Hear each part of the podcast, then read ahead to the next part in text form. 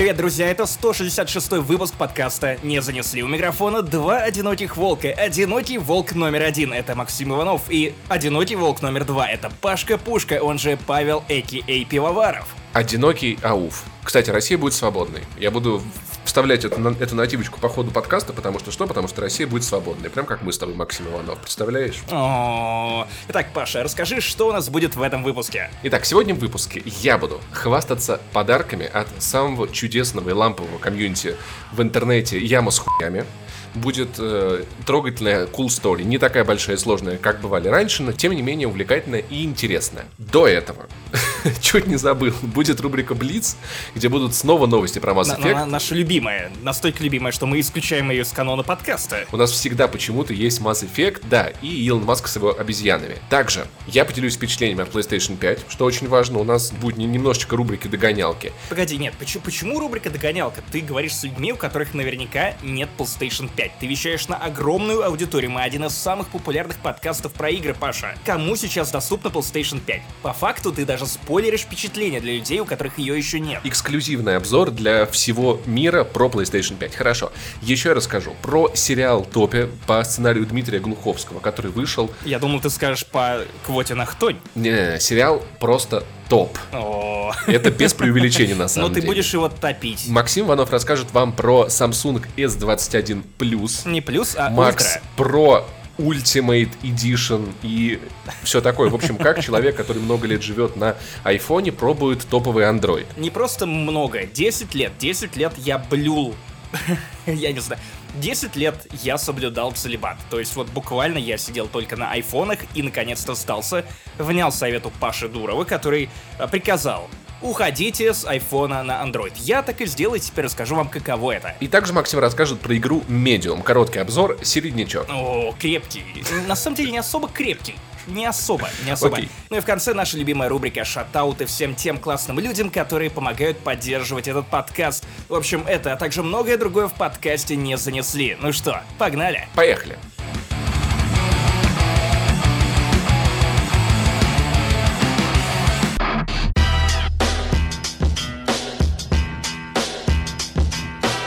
Итак, в этот раз рубрика Блиц будет очень предельно краткой, всего две новости, но очень и очень важные. Первая новость звучит так. Стартап Neuralink Илона Маска вживил в мозг обезьяны чип, позволяющий силой мысли играть в видеоигры. Я хочу сразу вас предупредить, что мы-то с вами ждали, что вот есть опасность, угроза со стороны Билла Гейтса, который грозится вживить чипы в россиян. Ну вот под видом так называемого коронавируса. А в итоге-то что? Оказывается, Илон Маск тоже из этих адренохром рекламщиков тоже собирается что-то вживлять, но по непонятным причинам почему-то он выбирает не русских, а других подопытных, а именно обезьян которые играют теперь в видеоигры силой мозга. То, чего я не делал никогда, потому что я его отключаю. То есть мало того, что нам в играх угрожали и так вездесущие китайцы и корейцы, убивающие нас в шутерах, теперь вы сможете ругаться на вашего противника чертова обезьяна с большой вероятностью там правда будет обезьяна, которая обыгрывает вас в Call of Duty Warzone, потому что во что им еще играть? На самом деле я не очень верю в эту новость, потому что, ну, Илон Маск рассказал нам, конечно, но Илон Маск ничего не показал. Я так тоже могу сказать, что у меня тут, знаете ли, у меня тут хомячки э, майнят биткоины, знаешь, вот, вот бегают, бегают, высчитывают, у них доски математические. Ждем, на самом деле, пруфы, без пруфов мы тебе, Илон Маск, ни за что не поверим. Ну, ты слышал что-нибудь про нейролинк? Что-то слышал. Про сам стартап, который занимается тем, что подключает мозг. Не только твой, не только твой, я не знаю, к чему подключен твой мозг. Вероятно, к SnowRunner, где там просто два грузовичка везут какое-то говнище. А у тебя машина а, постоянно по, падает. По Воронежским селам. Короче, Иванова падает. Ой, Низко, так. низко бьешь, Паша. Я поиграл в версии, я теперь знаю. Это стартап, который занимается вот такими прорывными штуками. Верить или не верить Илону Маску, ну, вопрос, конечно, спорный. С другой стороны, мы видим его успехи относительно Теслы и SpaceX. Но, кстати, Илон Маск уже как будто бы послушал наш подкаст и заранее ответил Паше Пиварову из «Не занесли». Вот что говорит, например, портал «Медуза» в сети интернет. Маск пообещал в ближайшее время, примерно через месяц, Паша, есть дедлайн, засекаем, да, проверяем, ждем время. показать видео с обезьянами, играющими в видеоигры. Тут я уже хочу, хочу обратиться к Илону Маску для того, чтобы показать видео с обезьянами, которые играют в видеоигры, тебе не нужно вживлять чип, просто зайди на Twitch, там такого контента полно. На самом деле, да, такой стрим с Канобу, как мы с тобой проходим первую мафию, третью мафию, третью. Но вообще я на самом деле уже предвкушаю, как вот мы с тобой будем старыми, знаешь, будем такими такие вот чертовы дети, играю через нейроинтерфейсы, вот геймпад, вот эта игра, у тебя геймпад трясется, а эти ваши нейроинтерфейсы хуйня. Нет, чувак, нет, нет. Во-первых, мы к тому моменту будем порабощены обезьянами, как в фильме «Планета обезьян». Окей, все, закрепили. Ты думал, что все это будет роботы, роботы будут нами повелевать? Нет, только обезьяны. Обратная эволюция. Обезьяны будут сражаться с роботами за тем, кто будет э, мучить человечество. И, кстати, довольно неплохой... Так, погоди, так, мы вырежем, вырежем этот кусок из подкаста, потому что по-любому уже какой-нибудь голливудский продюсер записал, взял на карандашик. Уже аниме анонсировано на Netflix по этой идее. Моя любимая часть этой новости звучит так. Илон Маск отметил, что вживленный имплант незаметен, а обезьяна, в кавычках, счастлива. По словам предпринимателя, компания Neuralink рассчитывает, что подопытные обезьяны будут играть друг с другом в интеллектуальный пинг-понг, то есть у них еще есть мультиплеер, это точно анонс новой карты для Warzone. Я тебя уверяю. Чувак, они, они играют в Animal Crossing. Я уверен, если на что-то их и хватит, то на Animal Crossing точно. Animal Crossing это интеллектуальная игра, извини. Да-да-да, вот как для обезьян как раз самое то. Бананчик посадил, бананчик собрал, выкопал, откопал то, что надо. Ну и напоследок, чтобы совсем вас запугать, я узнал, что в августе 2020 года Маск уже вживил беспроводную версию своего нейроинтерфейса в мозг свиней. Так что, вероятно, в этой картине мира, где уже у нас по версии подкаста не занесли, есть роботы, а есть э, и обезьяны, появится еще просто третий гамбит. Это свинота. Будущее по версии Илона Маска это ебало жаба-гадюку. И, кстати, и раз уж мы заговорили о свиньях, я вспомнил о такой противной штуке которую недавно вычитал, оказывается, есть такое явление, как свиной туалет, когда ты просто, ну, не срешь в хлеву, а срешь так, что потом подъедают свиньи. В целом это звучит как анонс новой карты для Call of Duty, да. Но такой практики больше стараются не делать. Теперь она сохраняется только в каких-то совсем бедных регионах Китая. Ну а мы, как высокоинтеллектуальные инопланетяне, не будем играть в интеллектуальный пинг-понг, будем играть в Mass Effect Legendary Edition уже 14 мая, как говорится, спасибо Шепарду за победу. Чувак, говорит только за себя. Во-первых, я не понимаю, зачем EA хранила секретики, вот эти вот девичьи, а зачем закладывал под губу, сохраняя ореол тайны, хотя мы еще полтора года назад знали, как будет называться этот самый ремастер, что там будет, ну, примерно. И в итоге этот секрет Поли Шинеля зачем-то затянули на кучу-кучу времени. Зачем? Может быть, Это они раз, переносили. Не Может вижу быть, анонс для переносили. единственно значимой платформы Nintendo Switch, а значит что? Значит анонса нет. Nintendo Switch единственная незначимая платформа, потому что смотри, что есть 4К и HDR. В Mass Effect надо играть на хороших устройствах, на хороших консолях. В крайнем случае на Google Stadia. Nintendo Switch просто недостойна. Чувак, ты помнишь, как выглядел Mass Effect 1 на момент выхода? Поговори мне про то, что Switch недостойна. Mass Effect это легендарная игра. Выходит только на легендарных устройствах. 4К, HDR, обновленный интерфейс, обновленное все. И самое классное, что все дополнения будут там. Кроме одного утерянного дополнения из первой Mass Effect, который они не смогли восстановить, потому что исходники были утеряны, и на его воссоздание ушло бы около полугода. Программист на флешке унес, лол. Но самое главное, что теперь никаких ебучих BioWare Points. Ты помнишь эту хуйню? Я помню херню из третьей части, когда тебе нужно было играть в мультиплеер, что я делать не люблю ни в одной из игр, особенно когда это в первую очередь одиночная кампания. Это обещают тоже убрать, перенастроить баланс так, чтобы третья часть, она не была привязана настолько сильно вот к этому мультиплееру. Вот это меня, кстати, никогда не мучило, потому что я в мультиплеер Mass Effect угорал с, с огромным удовольствием. Провел там чуть ли не больше времени, чем в самой Mass Effect, потому что мы с моим другом Петей зачищали все карты, проходили на, на серебро, на золото, на платину, и очень-очень-очень были им увлечены. Но кого-то это, правда, бесило, я прекрасно понимаю. Самая большая переработка будет, конечно же, с первой Mass Effect, там и переработает интерфейс и куча всего, так что в целом, если вы никогда не играли в Mass Effect, 14 мая самое-самое время начать. Если вы когда-то играли в Mass Effect, 14 мая самое-самое время перепройти. Для консоли нового поколения она будет доступна, ну, не будет как бы не версии для консоли нового поколения, она все-таки выходит для старых, но вы сможете запустить на своих Xbox Series X, Series X, PlayStation 5, но не увидите какой-то там супер-пупер большой разницы и супер какого-то усиления. Ну, а я поздравляю рубрику Блиц с тем, что она наконец-то отмучилась, потому что мы уже из выпуска в выпуск тянули в рубрику Блиц новости про Mass Effect Legendary Edition, и вот наконец-то мы, кажется, закрыли эту главу и можем двинуться дальше в прекрасное неизведанное.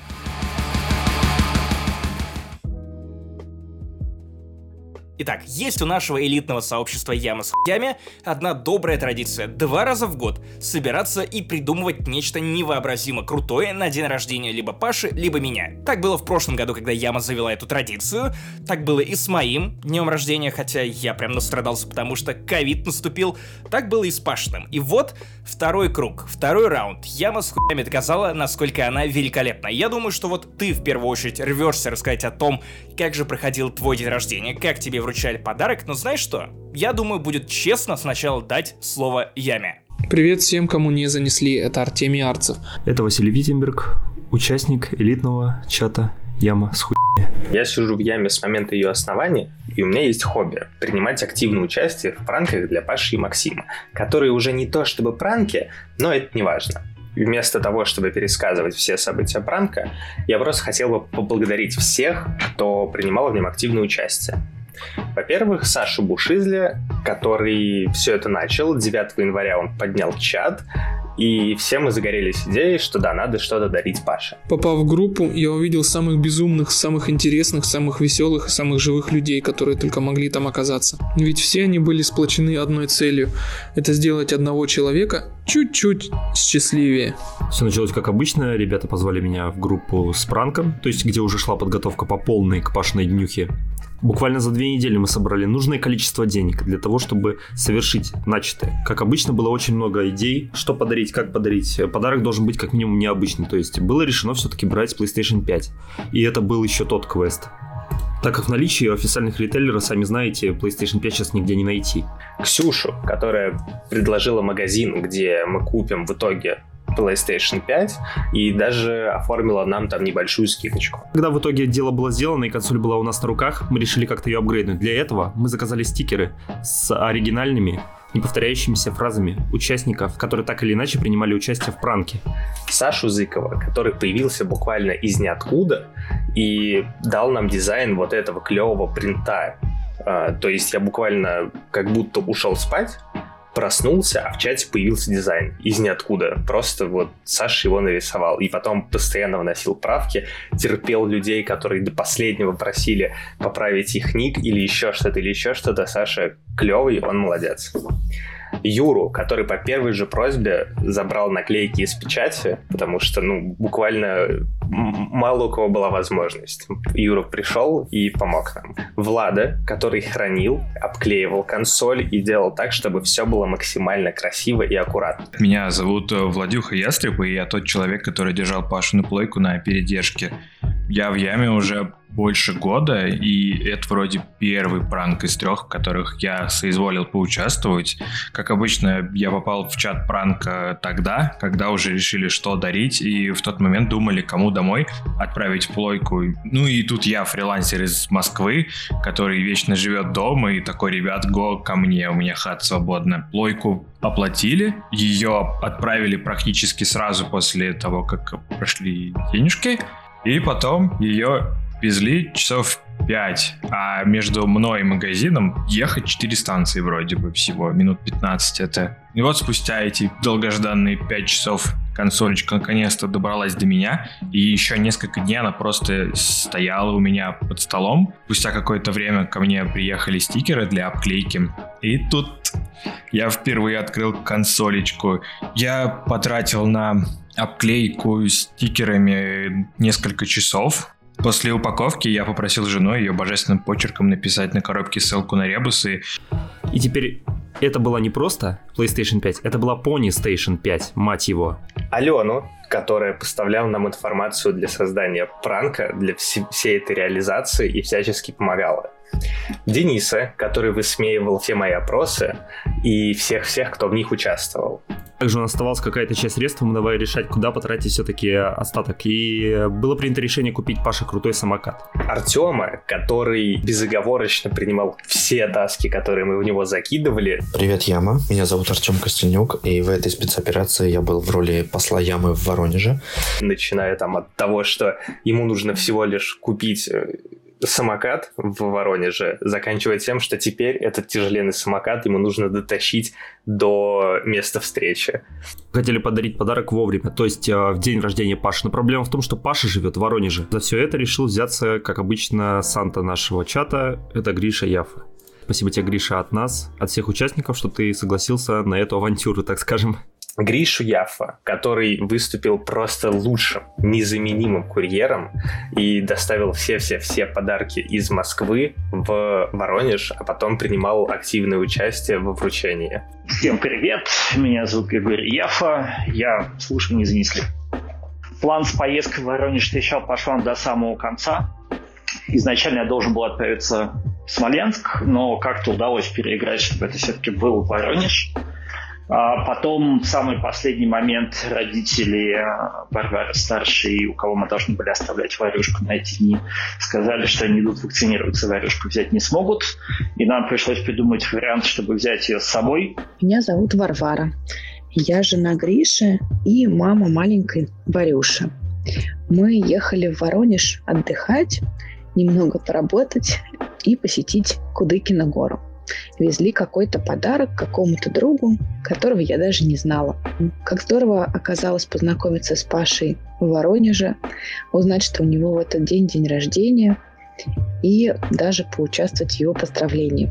И весь перформанс оказался сюрпризом и для Паши, и для меня, и для Варвары старшей, и для Варюшки. Изначально я думал, что мы просто встретимся с Артемом, вручим Паше все подарки и, в общем-то, быстро разбежимся, потому что у всех было довольно много дел. Но, конечно же, в последний момент мы упали в яму с хуя и все пошло не по плану. Мы с Артемом искали друг друга в Воронеже, это вообще отдельная песня. Мы доехали до гостиницы, заселились, как-то приняли быстрый душ, пришлось бегать, успеть сделать пару дел, наступает момент а, звонить Артему, заезжать за ним, забирать коробку с самокатом и ехать а, в сторону Паши. И в этот момент выясняется, что просто так уехать с парковки отеля а, физически не получается. Это целый квест, когда нужно сбегать четыре разных этажа, получить четыре разных талончика, обменять их в кассе на какой-то отдельный волшебный талончик, после этого получится выехать. После этого квеста я вбиваю в навигатор адрес Артема и понимаю, что здесь ждет сюрприз. Единственная дорога к нему идет через мост, через реку Воронеж, который находится в Воронеже река Воронеж в Воронеже. И, разумеется, именно в этот момент на этой дороге, которая идет через мост, через реку Воронеж, случается дичайший ДТП и шансов добраться до Артема практически нет. Поэтому мне пришлось самому экстренно собираться и с огромной этой 19-килограммовой коробкой ехать на такси. Я еще боялся, что ни одно такси меня не возьмет, потому что коробка довольно-таки огромная. Это может быть забитый багажник, детское кресло, что-нибудь еще. Но нет, не повезло. Попался сразу таксист, который смог меня вместить. Высаживает его такси, разумеется, где-то не там. И мы начинаем оба бегать по улице, искать друг друга по геолокации в Телеграм. И вот я с этим тяжеленным самокатом еще некоторое расстояние прошел, проклинал все по пути. Все за нас болеют и подбадривают. И открывают бутылку шампанского в тот момент, когда наши аватарки пересекаются в одной точке. Затем мы встретились наконец-то с Гришей, все это дело упаковали и повезли на место пранка. При этом я забыл сказать, что на улице Дичайший Дубак идет снег, в этот момент я звоню Варваре и э, говорю, Варюш, все, похоже, затягивается, приезжайте, пожалуйста, в отель «Пельмень», встретимся там, объясни все на месте.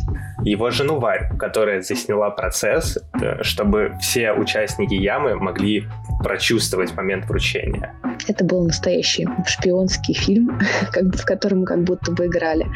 А, мы немного прятались, тащили большие коробки, с Варюшей занимали место а, за столиком в кафе, ждали ребят, когда они все это принесут, ждали появления Паши. После этого для нас наступили волнительные минуты ожидания дарения Паше подарков и то, как он отреагирует на все это дело. Заранее уже было говорено, куда Паша придет и во сколько придет. Оставалось ребятам только сидеть на месте и ждать, когда он будет уже там. В целом, все там прошло хорошо, как вы, наверное, знаете из остальных историй. Кроме того, что я не очень умный, надел э, яркую красную рубашку, и, конечно же, Паша заметил меня сразу, как только зашел. Но все прошло классно. а, каково же его было удивление, когда он а, вошел, и первый, кто к нему подбежал, это была наша дочка Варюша, девочка пяти лет, которая кинулась его поздравлять, совсем незнакомого большого высокого человека. Конечно же, их дочке Варюшке, которая очаровала всех присутствующих своей милотой. Меня зовут Варвара. Поздравляйте с днем рождения. Она была очень рада поучаствовать в таком перформансе, по-настоящему поздравить, подарить подарки.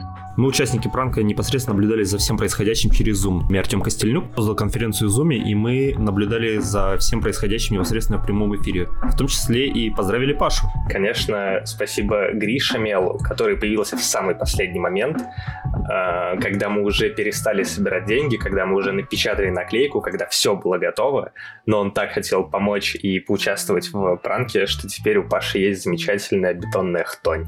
И когда все в прямом эфире наблюдали за тем, как дарили подарок, и смотрели за тем, какие эмоции испытывает Паша, я думаю, все стали не то что чуть-чуть, все стали гораздо счастливее в тот момент. И самое забавное произошло именно в тот момент, когда Паша открывал эту заветную коробочку, что в коробочке, что в коробочке, и порвал именно там, где была надпись «Уличка». Самая важная надпись «Уличка» в его жизни, которая вела на самые главные ребусы. Слава богу, у нас был план «Б», и мы еще написали на двух остальных коробках то же самое. А в самом конце наших мини-посиделок с Пашей в Воронеже был очень трогательный момент. Мы с Артемом предложили а, помочь донести все коробки до дома, благо идти было совсем-совсем далеко. Вот мы выходим на улицу, впереди идет Паша, несет PlayStation, чуть сзади идем мы, а, помогаем тащить коробку с самокатом, а девочки идут рядом, Варюшка хватает Пашу за руку и всю дорогу идет с ним. Мы подходим к подъезду, а, в подъезде не очень хорошо работает свет, и когда мы поднимаемся на нужный этаж, а, Пашина мама открывает дверь, и первое, что она видит, а, на пороге стоит Паша и держит за руку пятилетнюю девочку. Передать словами всю ту гамму чувств, которая отразилась на лице Пашиной мамы в тот момент, просто невозможно. Там было и удивление, и восторг, и надежда. Неужели мечта сбылась? Мы все еще раз перефоткались, обняли маму и разъехались по домам. Это было только начало, потому что в этом году Паша решил отметить свою днюху в трех городах. Первоначально упомянутый Воронеж, далее идет Питер. Да-да, Максим Иванов, на злобу Максима Иванова в Питере, первая питерская сходка. А далее уже была Москва брались с ребятами в, первоначально в баре, э, с питерскими, не только питерские были, кстати, к нам приехали и ребята с Москвы, и это было ультра прикольно, ультра классно. Я первый раз увидел многих вживую, с многими по пообщался, посидели душевно, все. И ждали Пашу, когда он в итоге придет. Когда Паша был уже непосредственно в баре, мы дождались момента, и был вручен специальный питерский подарок. Боксик с игрой Assassin's Creed Valhalla. Ну, чтобы хоть как-то заставить Пашу поиграть наконец-то Вальгалочку, было решено застилизовать данную игру под Евро Дракар стимулятор 30. То есть, чтобы вы понимали, под Mad Runner. И на обложке стоял тот самый викинг с топорами, и на заднем фоне едет грузовик. Это пиздец угарный Жену Саши Бушизли, которую я на самом деле не знаю, как зовут, но она все равно очень крутая, потому что она помогала нам с дизайном, и, как я понимаю, та самая обложка диска Assassin's Creed, как бы это ее рук дело. Спасибо ей огромное. Ну вот, наконец, окончание сходки. Так как бар уже закрывался, было принято решение наконец-то уже уходить и проводить Пашу, естественно, до московского вокзала, потому что ему еще ехать в Москву на продолжение днюхи, но уже в Москве. В общем, спасибо всем, ребята. Пранк состоялся, все все успели, все все все сделали. Паша успел куда ему нужно. После всего этого организовалась встреча в Москве, куда я впервые в жизни решил съездить и наконец-то познакомился с ребятами лично. Возможно, не все познакомились со мной, но это не важно. Э, все ребята очень, очень клевые, очень веселые, мне очень понравились. Особенно понравилось то, что теперь об Ольге Бузовой я знаю больше, чем знал, когда бы ты ни было. Спасибо. Паша с ДР. Кстати, подписывайтесь на добродушный подкаст. Максиму с Пашей, потому что они собрали таких э, классных и инициативных людей вокруг себя. И, конечно же, спасибо всем-всем. Спасибо всем огромное. Спасибо всем тем, кто принимал в этом участие. Вы лучшие. Вы самые лучшие. Спасибо. И вся яма с хуями. Это то, куда не стыдно попасть, а даже надо стремиться. Ведь всех нас сплотили два человека. Эти два копателя, я слэш мы с хуями. Максим и Паша. Процветания всем вам. Я был очень рад оказаться в центре всей этой движухи. Э, Я считаю, что мы огромные молодцы, что провернули очередной пранк. Это было очень круто. Все участвовали, все что-то придумывали, помогали, как упаковать, как довести, где найти PlayStation и прочее, прочее. В общем, все рады, все счастливы. Это одно из самых, по-моему, крутых, грандиозных событий за этот год, вот лично у меня. В общем, спасибо всем большое. Это было очень-очень клево. Всех люблю. То, что все это удалось, то, что все это случилось, и то, что один человек стал на чуть-чуть счастливее. И теперь у него на Твиче нет той плашки, которая гласила о том, что ему хочется денег на PS5. Теперь придется искать что-то другое. Все крутыши. Всем пока. Всем спасибо, это было грандиозно и охуительно. Яма с хуями лучшая. Снова привет из Киева, Паша. Вот и год прошел. Теперь у тебя есть PS5, а у нас все еще есть Захар. Окей, Яма молвила, а теперь очередь Паша. Паша, как все прошло? У меня есть безумная теория. Ну-ка. Поскольку э, все эти подарки начинались как пранки, первый подарок, правда, был пранком, потому что Nintendo Switch это, конечно, прикольная консоль в мире, где нет других консолей. Поэтому ты ее проебал. Нет, проебал я ее, потому что, ну, я год на ней уже играл, что-то там больше ничего интересного нету.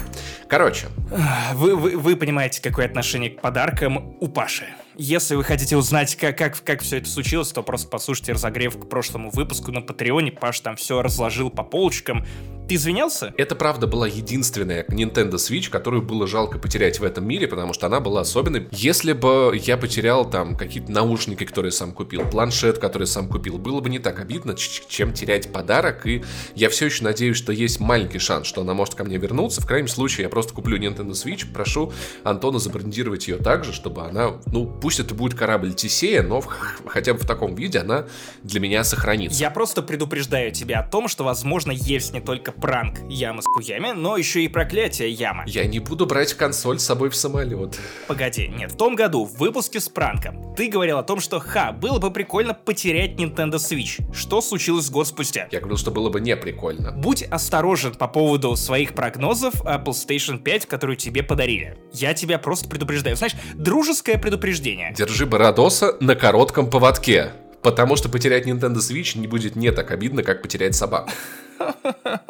Я даже думать об этом не хочу. Пранки начались с достаточно посознанной консоли, что было хорошим пранком, и способом разыграть меня. Потом начались хорошие, приятные подарки, но это все еще называется пранком. Я думаю, что в следующем году нам с тобой ничего не подарят, и это будет самый большой пранк ямы с хуями, который готовился годами. Я тебе так скажу, что в этом году пранк э, конкретно для тебя мог бы быть именно таким, но, к счастью, вовремя, вовремя спохватились. Вспомнили про то, что я все-таки родился, да. Ну, типа, да, ну какой-то какой Паша, который ругает Switch, неужели такому гремлину нужно что-то дарить? Один из немногих, кто реально трезво смотрит на эту консоль. В этом году моя сестра зазвала меня в совершенно беспалево. Такая, Паш, а давай зайди в пельмени олень перед тем, как поедешь к маме. У меня для тебя маленький, маленький сюрприз. У меня ушло, наверное, секунд 8 на то, чтобы понять, что это будет за сюрприз. Поэтому ехал я туда уже, конечно, готовенький. Хотя у меня была вероятность, что вы захотите меня поздравить в Москве, но учитывая количество подарков и их объем, правда, в Воронеже это сделать проще, потому что как я это тащил бы на поезде, я не представляю. Я пришел в кафе, тут же увидел Артема, который достаточно заметный молодой человек, надо сказать, такой, ну все понятно, сейчас что будет. Если что, Артем — это наш слушатель из Ямы с хуями. Который живет в Воронеже. Но я был удивлен, когда ко мне подошла маленькая девочка. Такие маленькие девочки на меня еще не обращали внимания.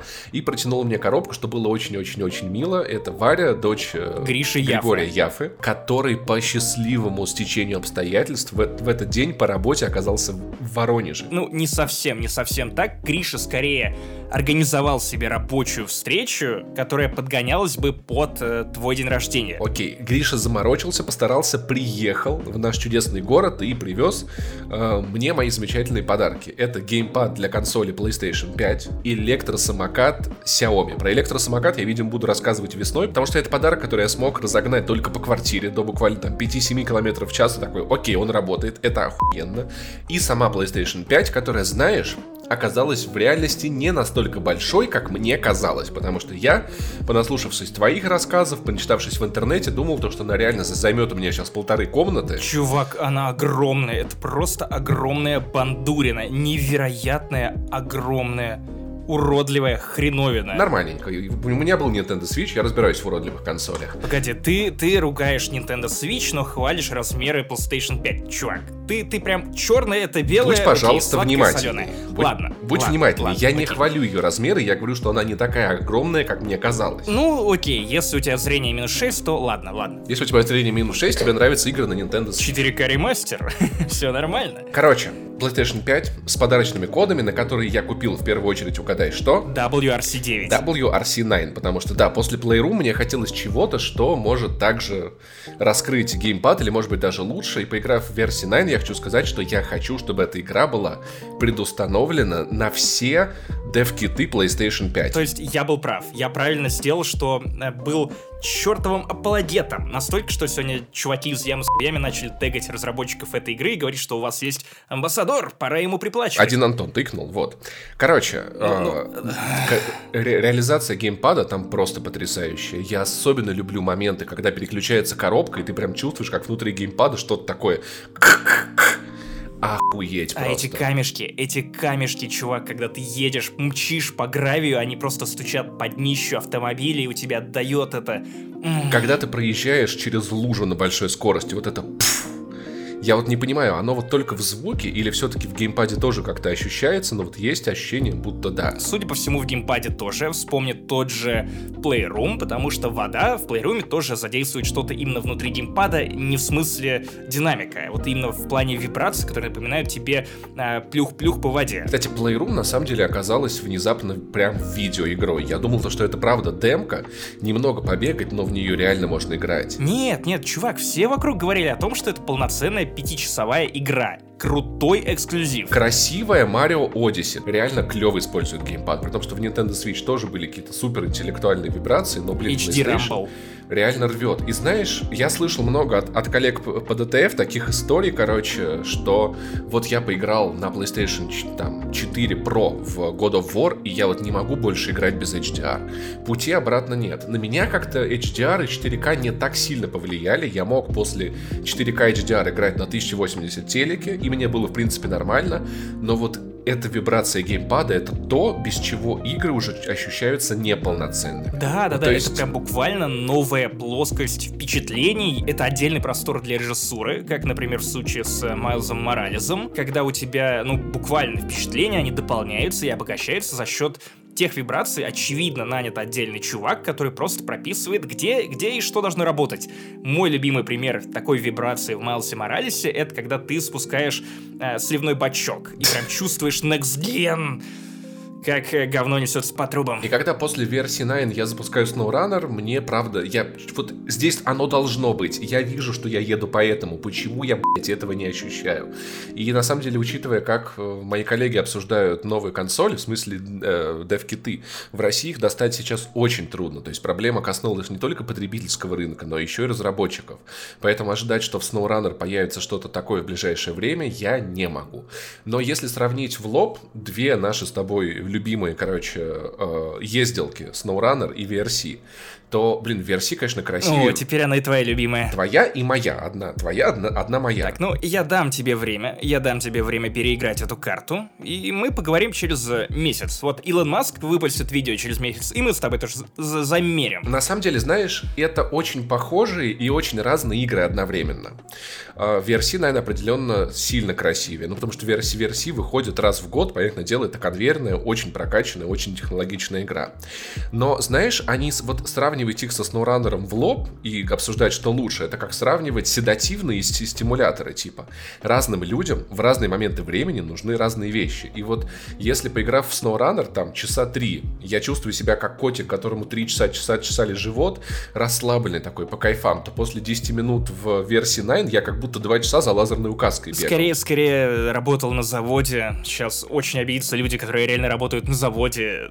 Простите. SnowRunner напрягает тебя очень редко. И обычно это напряги в стиле так. Сейчас мне нужно будет 5 минут ехать теперь вот из того места другого, чтобы вытянуть этот груз. И если машина упала, если что-то пошло не так, я просто закрываю игру и запускаю ее с автосейва. С версии 9 так не получается. Версии тебя ебет. Версии, правда, очень злая. Она требует полного сосредоточения и нихуя не прощает ошибки. И я пробовал, кстати, по твоему совету ставить низкий уровень сложности. Это не работает, потому что я поставил низкий уровень сложности, я выиграл два ралли, я понимаю, что это нечестно, это неправда, что я не выиграл. Я знаю, что я был плох, и я не мог занять такие места, поэтому я вернул на 100% сложности. Ты бы подождал просто чуть дольше, чувак, потому что дальше, после вот этих двух-трех гонок, начинается даже на легком уровне сложности, ну, ну нормально ебут, нормально. Легкий в WRC это вполне себе сложный в любой другой гонке. Смотри, я неделю играю на 100%, где-то у меня сейчас третий сезон идет, и я наконец-то на 100% начал заслуженно э, занимать иногда даже первые места. Почему-то в снегу у меня лучше всего получается. Вот ралли Швиден, да, и у меня. прям вообще... Возможно, просто первый. мы из холодной заснеженной России, поэтому мы знаем, что делать э, со снегом, если он только не желтый. Я думал, может быть, это из-за из SnowRunner. Знаешь, так много, так много ездил в снегу, что привык. Так э, грязюк ты тоже помесил в, в Мадранере. Версия 9 это игра, в которой я ненавижу месить грязь. Просто, блядь, ненавижу. Но в итоге знаешь, у меня было достижение, когда мы с ребятами из Яма с хуями собрались поиграть вместе, я два часа был на первом месте. Два часа подряд. В каждой гонке. Ну... Секрет мой был простой. Я не очень сильно разгонялся. Я просто не разгонялся, и поэтому не улетал с трассы. Кстати, хорошая тактика, которая не действует в реальных ралли, не действует, так просто не работает. Ты должен быть и классным, и сосредоточенным, и очень-очень быстрым. А тут, ну окей, Паша, окей, Паша. Это пока я не ворвался в игру, в наш кубок ямы по ралли. Окей, посмотрим. Вот посмотрим, кстати, вот интересно, как, как там себя проявишь. И э, на самом деле, знаешь, вот в этой игре все-таки к тому, что она тебя ебет, я отношусь как-то с пониманием, типа, это история моего успеха. Я начал с последних мест в ралли, я становлюсь лучше, я расту, я развиваюсь, но, конечно, в одном из сезонов со мной чуть производитель контракт не разорвал. Вот настолько игра была мной недовольна, можешь себе представить? То есть вот карапулечка осталась. Ну, я скажу тебе, что система контрактов и испытаний от производителя не очень адекватная. И она была еще более неадекватной в восьмом выпуске, в девятом чуточку поправили баланс, но я думаю, что в десятом это должно быть просто переработано полностью, потому что она не кажется мне очень честной. А также я хочу отметить, что Паша попала консоль нового поколения в руки, и в итоге мы уже который выпуск подряд обсуждаем WRC 9, которая стала главной игрой года по моей версии в прошлом году. И SnowRunner. И Майлз Моралес по версии подкаста не занесли. Я сегодня узнал, что я провел в SnowRunner это 350 часов в прошлом году. Твою мать. 350. Ты бы мог жить. Я жил. И, кстати, все это время развивался и слушал книгу про Березовского. После версии 9 первые дни я каждый раз заходил в SnowRunner просто, чтобы немного понажимать педали и выдохнуть. Я прям такой, фу, все, тебя не обижают, все хорошо, Паша, никто на тебя не ругается. Если ты не выполнишь контракт, ты начнешь его заново. Никаких штрафов, никакого разрыва контракта, никто тебя не обид. Поэтому, если что, помните, что есть игра, которая примет вас таким, какой вы есть, даст вам шанс на исправление. Это Марио Odyssey. Ладно, Марио Odyssey тоже ебет. Что еще могу сказать про PlayStation 5? Важное, она качает с охуительной скоростью. Наконец-то консоль подключает получается нормально. 5 Гц, 200-300 мегабит она элементарно выхватывает с моего Wi-Fi, то есть я больше не вынужден тянуть консоли провод. За что огромное спасибо. Геймпады очень крутые. Слушай, если честно, это максимально скучная информация. Я понимаю, что это она важная, важная, что она это полезная. важная информация. Но это не Next Gen. Это штука, которая должна была быть реализована кучу лет назад еще в PlayStation 4. Ее сделали только сейчас, и почему все должны хвалить, что вот теперь PlayStation 5 нормально держит соединение с интернетом, я хер его пойми вот геймпад — это реальное достижение. Давай, давай говорить про геймпад, а не про то, что должно было быть реализовано кучу лет назад. Я просто говорю о том, что волнует людей, потому что меня это, правда, волновало намного больше, чем геймпад, потому что если бы геймпад был простым, я бы это пережил, а вот ебаный провод... Серьезно? Да, а вот, ну, слушай, у тебя же есть э, консоль, которую ты хвалишь совершенно простым геймпадом. Ну да, это Xbox. Да, ну, то есть как бы мир не рухнул. Работает PlayStation 5, кстати, примерно так же быстро, даже Miles Morales загружается так же быстро, как на PlayStation 4 с SSD. Поэтому тут я скорости пока прироста особо не заметил.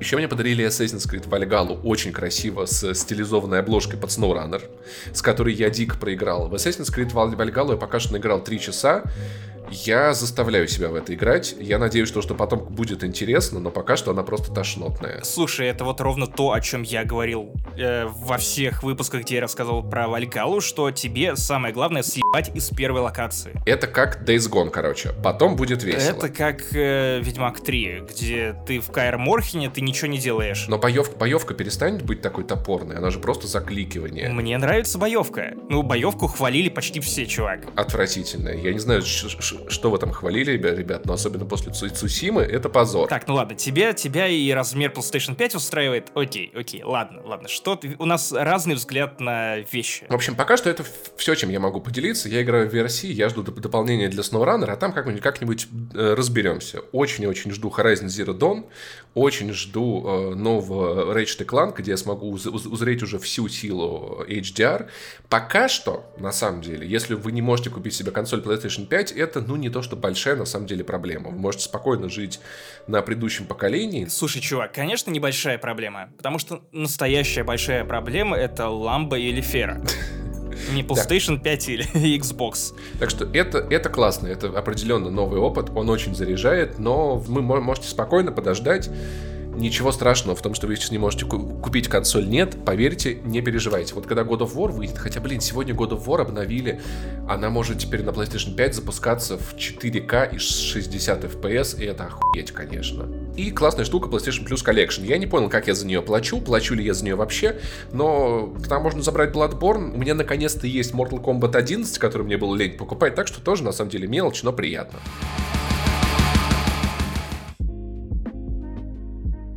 Итак, ребята, сейчас мы поговорим про самое страшное, что есть в версии 9, это болото. Там, там есть карты в болоте? По-моему, нет. Слушай, есть Кения. Там нет прям болот-болот, но там много луж, пока ты едешь по, по этой трассе. Знаешь, где еще много луж? В деревне Топи которая находится внутри сериала Топи, внутри которого находится такая депрессивная, страшная Россия. Короче, новый сериал на кинопоиске по сценарию Дмитрия Глуховского. Коротко про мое отношение к тому, что делает Дмитрий Глуховский. Я думаю, что наши отношения, потому что мы его уже не раз обсуждали в подкасте, не занесли, и то, насколько прямолинейные книги сценарии он пишет. Если ему кто-то не нравится, то обязательно у вас будут людоеды, коммунисты в метро Эксодус. Блять. У меня немного больше опыта взаимодействия с Дмитрием Глуховским, чем у тебя, потому что, окей, книги по метро я не читал, срать ебал, книга, текст очень скучная, фильм реально лучше, не шедевр, но лучше.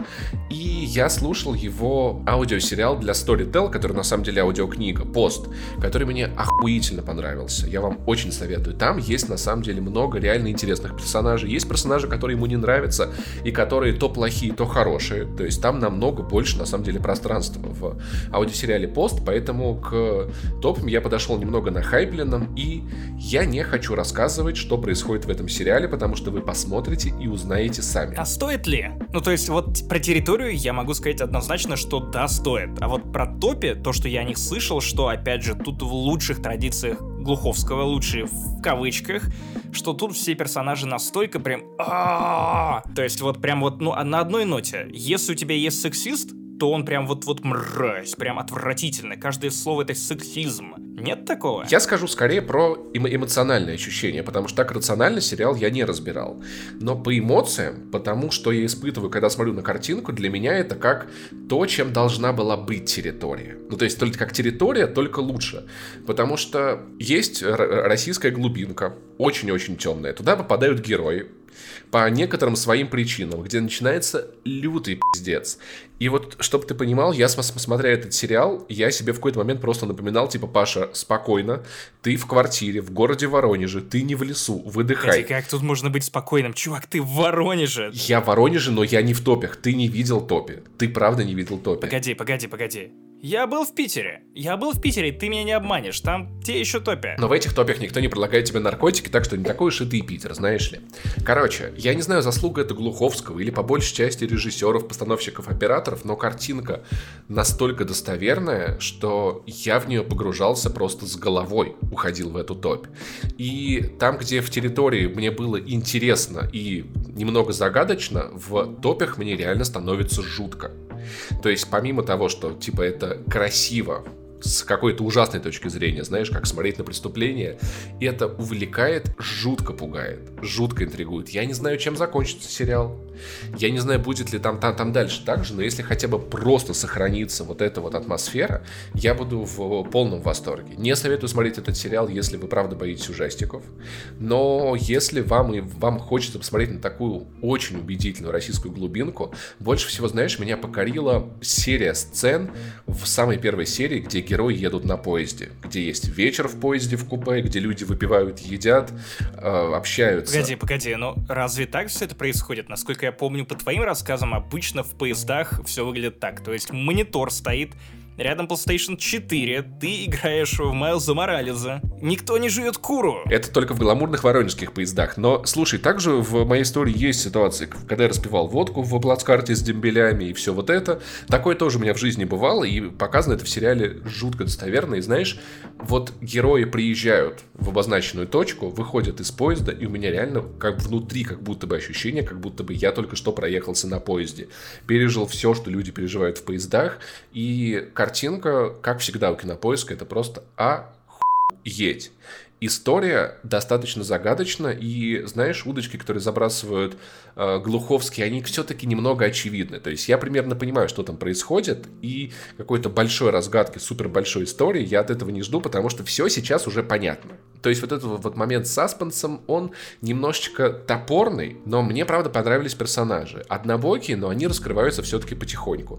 Есть, правда, там один такой Ваня, короче, который ко всем клеится. Ну, Ваня, условный Ваня. Ваня Толачев, прости, пожалуйста. Так, Имя просто такое русское, красивое. Кучерявый такой русый, русый пацан, который хочет всех вокруг быть, пытается все для этого сделать.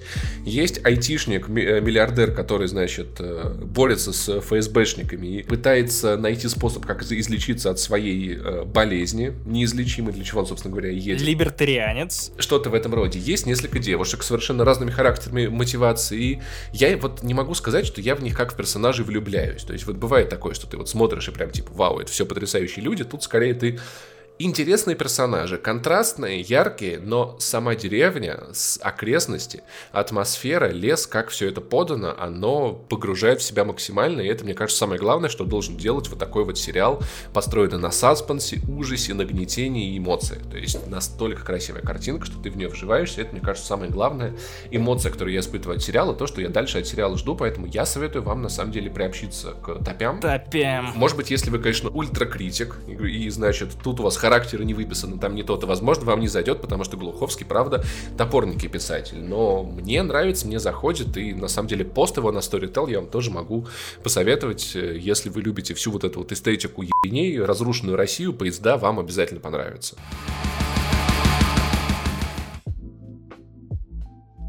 Итак, вот мы и добрались до моей исповеди. Опять же, напомню, что я 10 лет сидел на айфонах. Знаешь, как сидел на суку и всем рекомендовал покупать новые айфоны. И, в принципе, я рекомендую до сих пор, потому что айфоны — это отличные телефоны, особенно если вам ничего от них не нужно сверхъестественного в плане э, супер гибкой настройки, какой-то функции, о которой ты даже не подумаешь, и о которой не подумает куча-куча людей, которые привыкли к тому, что к ним попадают устройства, которые просто работают из коробки, коробки, а вот Android это про гибкость, это про настройку, и это по-своему прикольно. За что я очень люблю айфоны, за то, что я, ты можешь купить себе актуальный смартфон, и ты знаешь, что он будет обновляться 4, 5, иногда даже 8 лет в то время как даже самые топовые андроиды год спустя, два года спустя производители такие, ну, блядь, у нас есть новые, нахуй нам старые обновлять. Чаще всего это кирпичи, которые у тебя... Насколько я знаю, это тоже стереотип, по крайней мере, относительно, ну, на вскидку Samsung.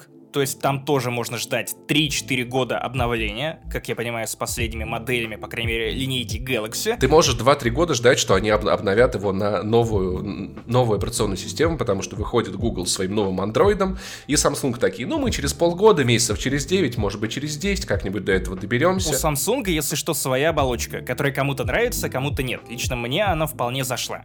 Короче, мой опыт. Я ушел с одной самой мощной лопаты на другую самую мощную лопату. То есть вот я ходил уже, сколько получается, 3 или 4 месяца с 12 Pro Max, и теперь я загремел на Samsung S21 Ultra.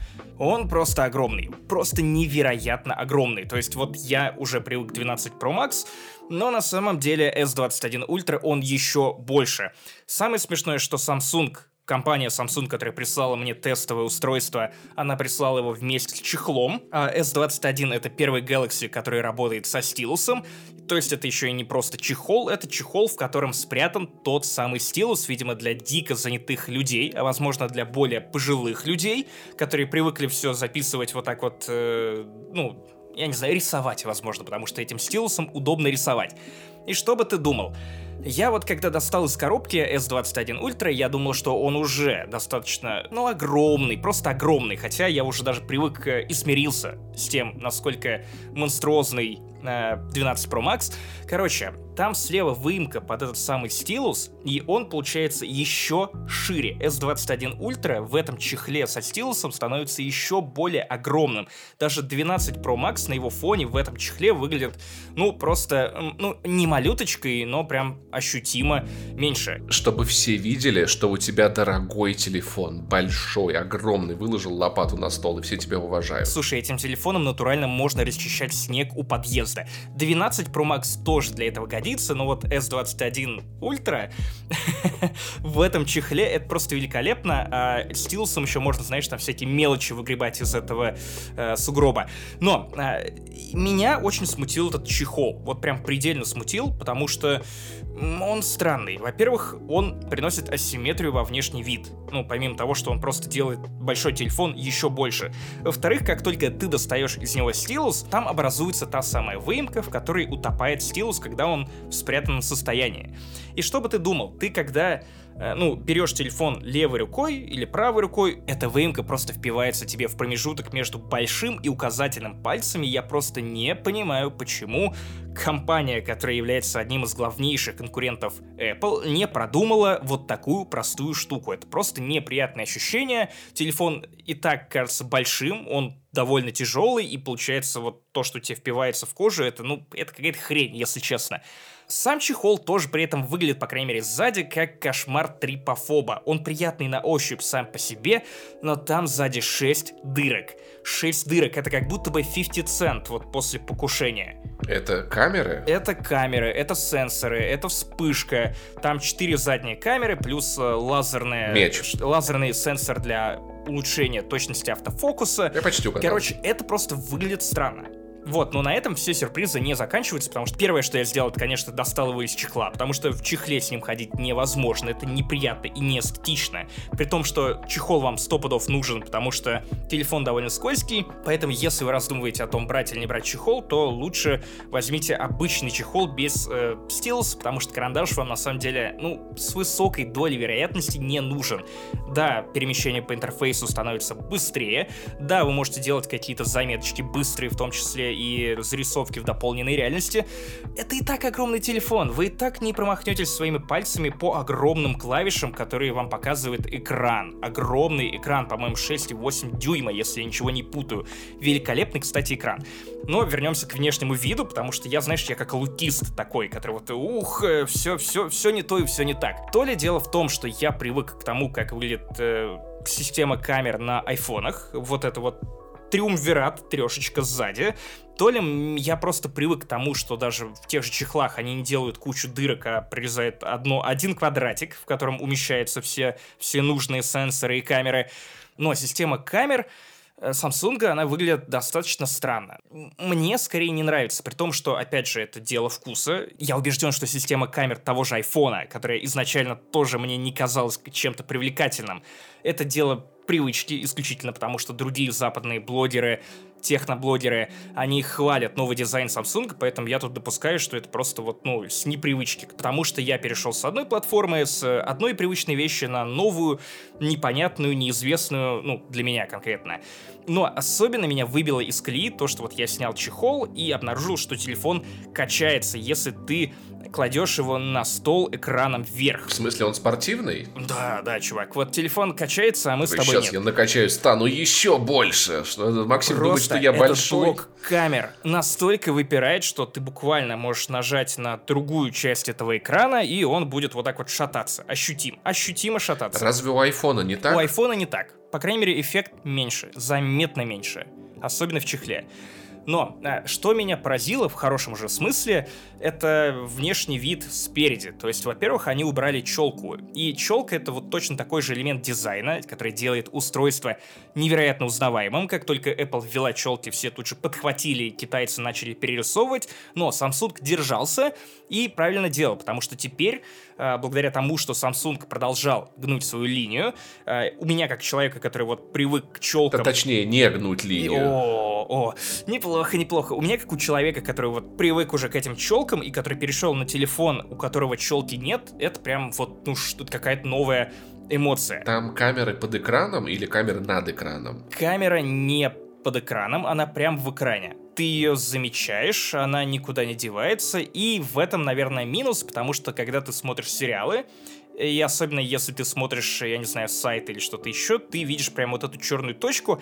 Если честно, она немного бесит, но при этом понятно, зачем она нужна. Бесит больше, чем челка или так? Слушай, челка меня уже перестала бесить, она мне просто кажется устаревшей. Потому что, ну, сколько лет мы с этой челкой привели, и мне кажется, что пора придумать что-то новое, что какой-то новый ультимативный лук для айфонов. Есть в некоторых китайцах телефон, который находится под экраном, но качество селфи на, на нем просто отвратительное. То есть на уровне 2005 года, так что пока что, я думаю, мы от этого никуда не сможем деться. Увы, увы, увы. Понятно, почему не убирают челку, потому что и не уменьшают челку, потому что челка, например, на iPhone 12 mini точно такая же по размеру, как на 12 Pro Max. Если бы Apple могла сделать ее меньше, я думаю, что она бы давным-давно это У сделала. некоторых телефонов Xiaomi бы- были, кстати, интересные попытки, как обойти эту проблему. А, Был телефон, у которого была камера, которая выскакивала над экраном. Ты нажимал кнопочку, и она появлялась. Она как бы пряталась за экраном. Я думаю, что она очень быстро ломалась. И был телефон, у которого была од- одна камера на обе стороны, которая просто переворачивалась. Также вот типа наверх она переворачивается, и у тебя одна как бы мощная камера, то там, то тут. Ну, в общем, да, поскольку это решение механическое, оно, конечно же, подвергается износу. Ну, типа того. Ну, я понимаю, что нет какого-то универсального решения этой задачи. И на самом деле в какой-то момент ты уже перестаешь так сильно обращать внимание на эту точку, которая у тебя находится, ну, слева э, на экране, э, ближе к краю. То есть, ну, окей, она есть, но в какой-то момент уже твой собственный глаз начинает ее замыливать по понятным причинам. общем, баннерная Меня слепота. знаешь, что порадовало? Что? Меня порадовало то, что местный аналог Face ID предполагает некоторую гибкость. И вот, наверное, в этот момент, когда мне телефон начал объяснять, что я могу делать с настройками конфиденциальности и безопасности, я понял, в чем прикол андроида. То есть, а, потом я еще прошелся по менюшкам и убедился, насколько просто мелкие штуки можно настраивать на S21 Ultra. Мне не факт, что это нужно, но прикольно, что это есть. Например, э, местный аналог Face ID, он предполагает несколько уровней э, настройки безопасности. Например, если вас бесит, что телефон какое-то время думает и не узнает вас мгновенно, вы можете поставить самый изичный режим безопасности, э, в котором телефон сможет узнавать даже не, не только вас, но если ему покажут фото с вашим изображением с другого телефона, он примет это фото за живое человека и все равно разблокирует телефон. То есть это довольно стрёмная настройка безопасности, если вдуматься, но она есть. Например, вот если бабушкам нечего скрывать, или дедушкам, или кому угодно нечего скрывать, им просто лишь бы, лишь бы все это побыстрее сработало. Но самая ультимативная фича, ровно то, о чем я говорил, когда ко мне в руки в том году попал iPhone SE 2020, как же хорошо в ковидной Москве, в ковидном любом, каком угодно городе, в какой угодно стране, с устройством, у которого есть сканер отпечатка пальцев. Потому что это очень тупо. Айфоны тебе не предлагают такой гибкости. Ты либо берешь телефон, у которого уже есть э, Touch ID, или iPad, например, потому что у последнего iPad Air у него эта штука встроена вообще в кнопку включения. что довольно удобно, но все равно не так удобно, как э, Face ID. Но речь не об этом. Когда ты приходишь в магазин, чтобы, например, оплатить что-то на кассе, тебе нужно приспустить маску для того, чтобы, ну, э, активировать Apple Pay например. У тебя же есть часы. У меня-то есть, но есть куча людей, помимо меня, у которых нет этих часов. И более того, у меня не раз бывали случаи, когда я, например, оставлял часы где-то на подзарядке, выходил и все равно задалбывался.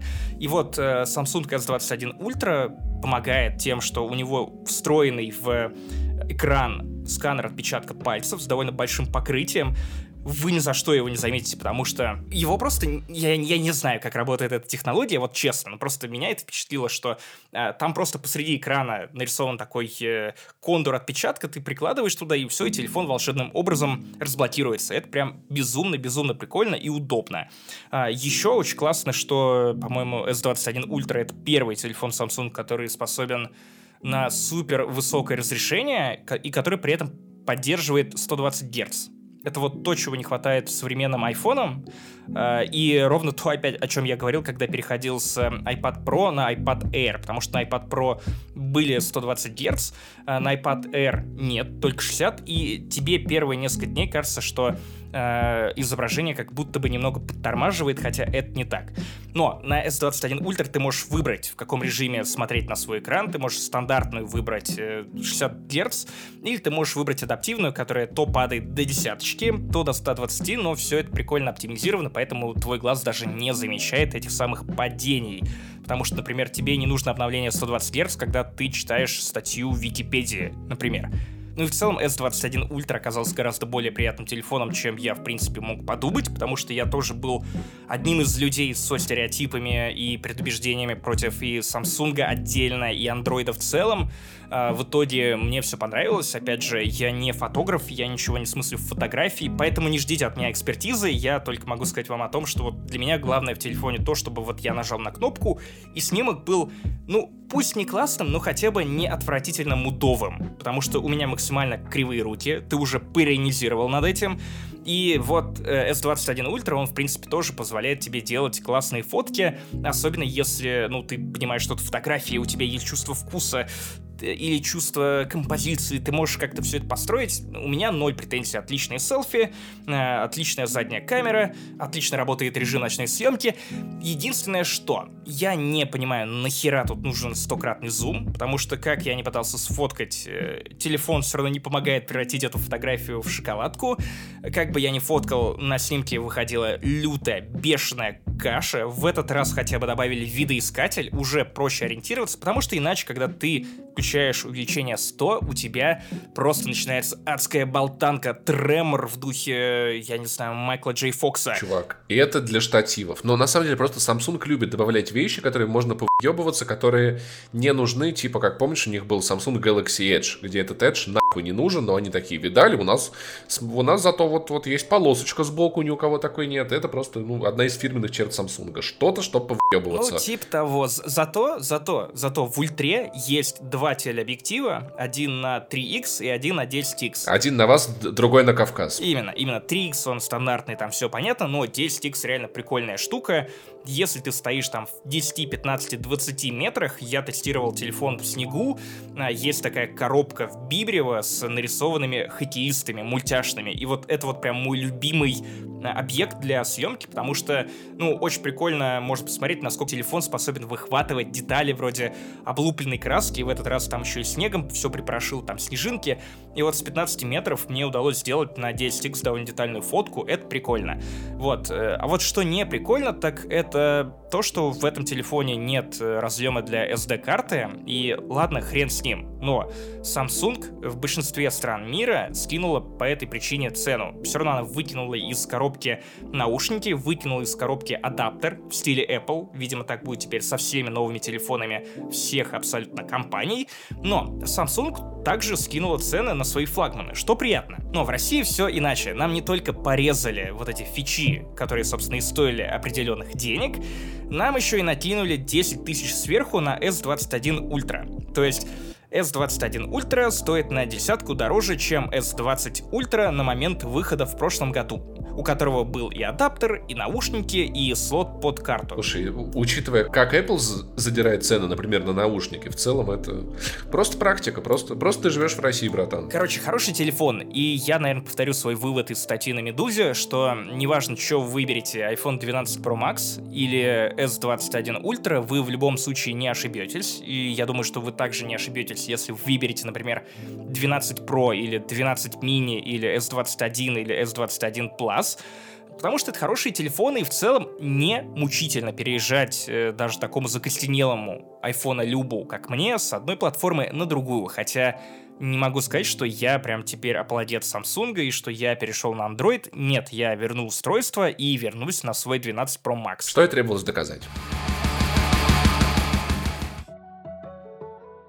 Итак, Паша, что ты знаешь об игре Medium? Я знаю, что она похожа типа на старые Silent Hill. Нет. Там есть саундтрек Ямаоки. Это уже делает игры, похожими на Silent Hill. Mm. Там есть фишка с двумя мирами, между которыми переключается главная героиня. Один как бы очень магический, а другой как бы очень нормальный. И она там делает какие-то штуки.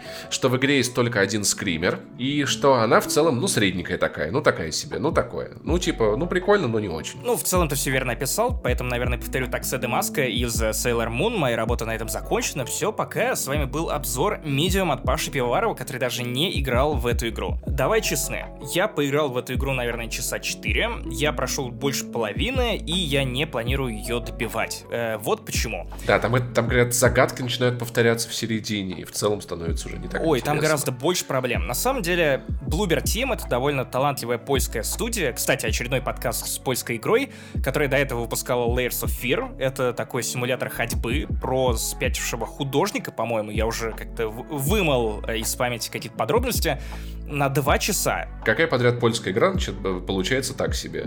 Что за год вообще? Слушай, ну Layers of Fear была довольно эпохальной игрой, и Observer тоже была отличной. Я скорее про киберпанк. Окей, ладно. Кстати, и у тех, и у других что-то пошло не так, потому что предыдущие работы реально заслуживали внимания. Medium заслуживает внимания, скорее всего, потому что он попал в Game Pass. То есть он с первого дня в Game Pass, я не заплатил за него ни копейки, и если бы не Game Pass, то я бы и не стал его пробовать. Окей, что хорошего есть в этой игре? Из-за того, что сама студия Bloober Team, она базируется в Кракове, то первые, ну, наверное, минут 40 вы проведете в местном аналоге Кракова, и это лучшая часть игры, на мой взгляд. Я очень надеялся, что поляки пойдут по пути исследования Кракова. вот этого города, в котором они сами живут. Это, это потому что это великолепно. Это очень мрачный исторический городок.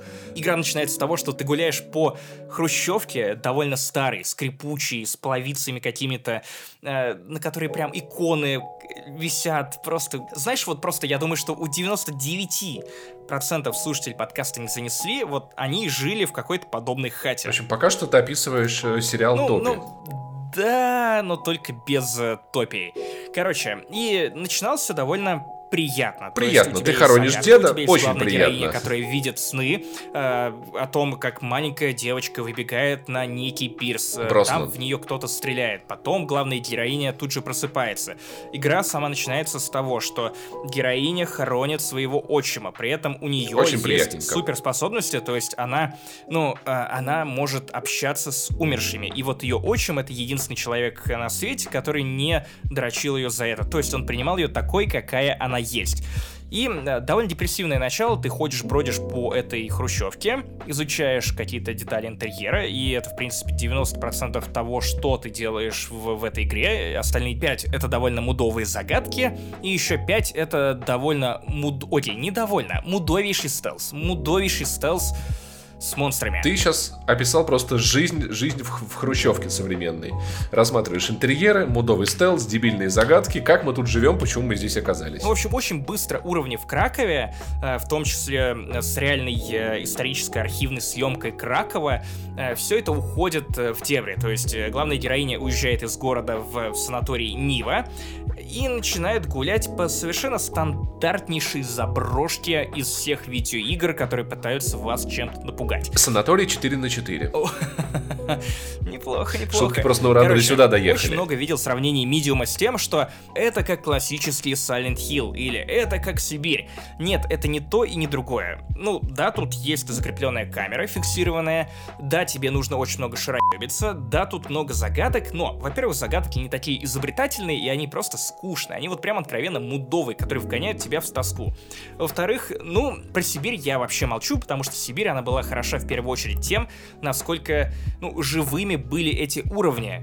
То есть э, персонажи, с которыми ты там общался, э, как ты их изучал, что ты получал из этого. В медиуме этого как будто нет. То есть это прям стандартный, стандартный хоррор. И даже вот эта фича с переключением между мирами, когда экран у тебя делится на две части, и героиня из левой части в обычном мире и в потустороннем с правой, она повторяет движение. То есть куда бы ты ни бежал, героини и в той и другой части экрана, они делают то же самое. Только, например, героиня в потустороннем мире может зарядить какой-то энергетический генератор для того, чтобы открыть какую-то дверь в реальном мире. Это не очень интересно, потому что тебе нужно найти орб, высосать из него энергию, вернуться к двери, зарядить эту дверь. Это, ну, вот, вот подобного рода игра. То есть, ну, не очень увлекательно.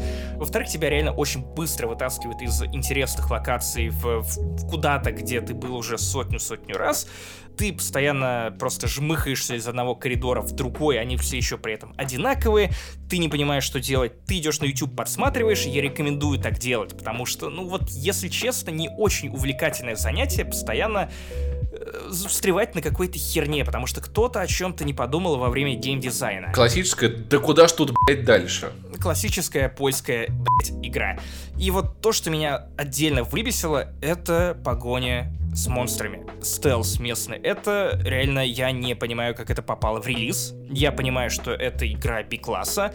Я понимаю, что это, ну, вот игра сразу для геймпасса, но ё-моё, ну это же просто позорно. То есть в 2009 году вам показывали, как нужно делать уровни с погонями в Uncharted 2. И это работало прекрасно еще типа 12 лет назад. В 2021 году выходит Medium, и погоня это отвратительно. Знаешь, причем, чем она отвратительна? Чем? В первую очередь, управлением. То есть камера уже не фиксированная, она закрепляется как бы спереди героини, она бежит от монстра, который э, на нее нападает, э, и тебе нужно просто рулить героиней, чтобы она, ну, бежала, вписывалась в углы. И это отвратительно, потому что она цепляется за каждые углы, останавливается как вкопанная просто на ровном месте, при этом к тебе подбегает монстр, тут же хватает, потому что монстр реально очень ретивый. И э, нам обещали светлое будущее, в котором не будет загрузок на Next Gen консолях. Это не про Medium, то есть вас ловит монстр, вы еще секунд 15 стоите, ждете, пока загрузится с чекпоинта, хотя там нет даже графона какого-то невероятного. Там один мир в этот момент. Подожди, я видел сцену погони, где два мира переключались во время погони динамически. И она была красивой. Есть и такие, но самая первая погоня, она только про потусторонний мир. И загрузки по 15 секунд, они даже там.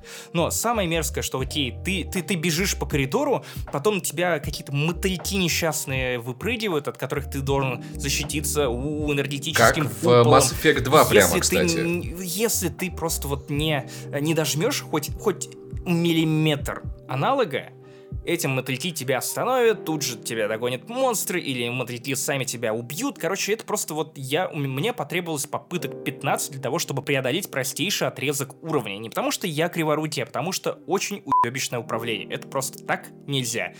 Ну и стелс, как вы понимаете, примерно такой же, то есть у тебя есть монстр, который ищет тебя по карте, ты прячешься за укрытиями и бегаешь так, чтобы он тебя не увидел. Как только ты добегаешь до света, все нормально. Ну, честно говоря, это ни хрена не увлекательно. Я в какой-то момент просто потерял причины, зачем мне вообще нужно дальше в это играть.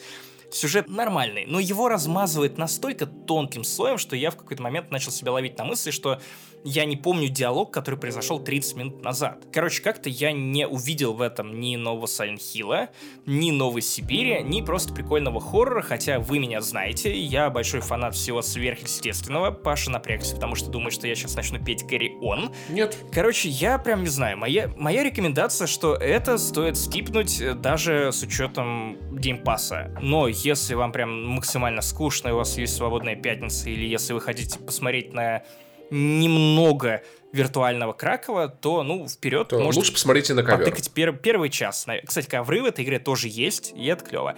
Ну, больше кому-то я это порекомендовать не могу. Реально, это даже не игра по скидкам с учетом геймпасса. Это вот, ну, видимо, не самый удачный творческий проект Bloober Team. Надеюсь, что следующий будет такой же классный, как Observer и Layers of Fear. И вот такие игры Microsoft спонсирует геймпассом. Вот такие эксклюзивы, так живем.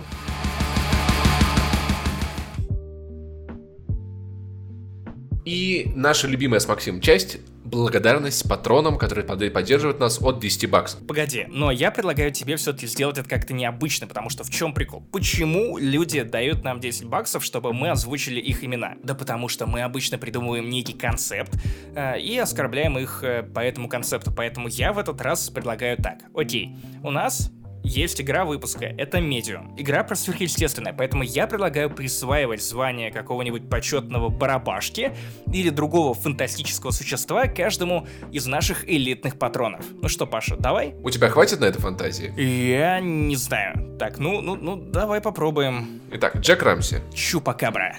Андрей Фролов. Виндиго. Александр. Воровайка. Нет, погоди, Воровайка это группа, Барабанка. Павел Попов. Леший. Андрей Ясаков. Русалка. Дмитро Брожевский. Тема Гаргон. Артем Арзамасцев. Дмитрий Гордон.